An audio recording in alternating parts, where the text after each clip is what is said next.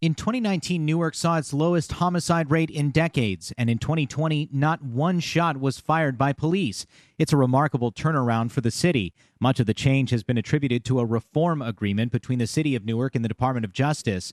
Aqeela Sherrills, president of the Newark Community Street Team, says those reforms were significant, but he says the engagement of the community in Newark has been an important factor. Pulling public safety out of the abstract and, and putting it in the hands of the people. Sherrills says the Newark Community Street Team is comprised of members of the community who assist police in conflict resolution. Folks who just are well known and respected in the neighborhood who could leverage their relationships. Newark's Director of Public Safety, Brian O'Hara, agrees the community has played an important role in turning things around. The community engagement piece, the very purposeful efforts that were made there, we were able to reap significant benefits. But both O'Hara and Sherrills say the work is not over and more community investment is needed. Mark Remillard, ABC News.